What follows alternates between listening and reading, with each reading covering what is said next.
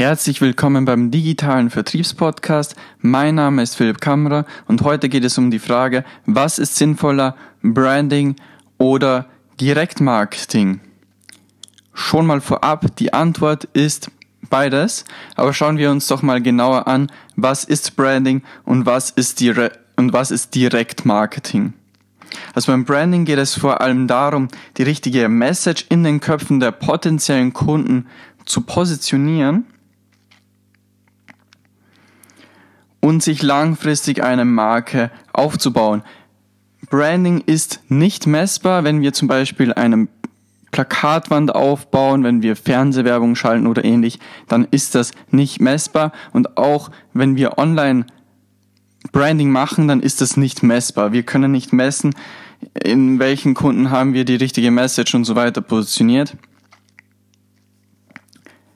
Aber der große Vorteil beim Branding ist, dass die Kunden mit der Zeit von alleine kommen und dass du einen Begriff dominierst. Wie zum Beispiel ähm, sagen wir, wir googeln etwas. Wir sagen nicht, wir suchen etwas im Internet, sondern wir sagen mittlerweile, wir googeln etwas, weil einfach Google den Begriff dominiert hat.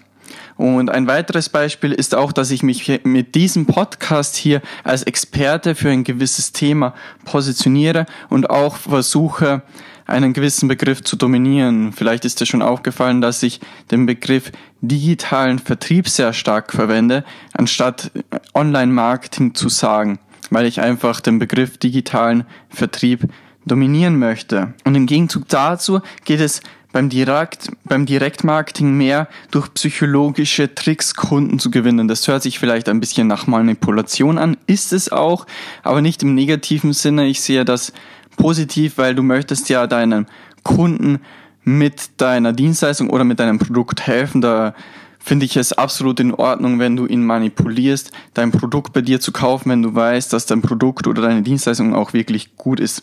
Und es geht eben darum, kurzfristige Verkäufe zu generieren und nicht langfristig sich eine Marke aufzubauen. Und Direktmarketing ist messbar, das ist das Schöne daran. Wir wissen ganz genau, wer auf unsere Werbeanzeige klickt, wer sich über welche Werbeanzeige bei uns einträgt und wer dann schlussendlich kauft.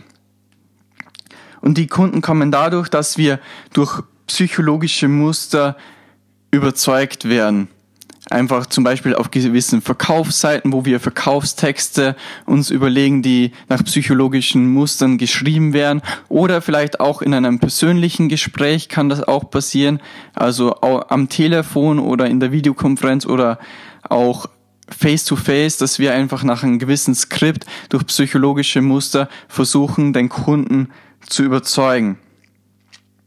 Und ein Beispiel ist hier das kostenlose Beratungsgespräch, das ich am Ende dieser Podcast-Episoden anbiete. Also das ist wieder Direktmarketing. Ich sehe ganz genau, wer trägt sich auf der Seite ein und wer ist dann qualifiziert und wer kauft dann auch schlussendlich. Das ist dann wieder Direktmarketing.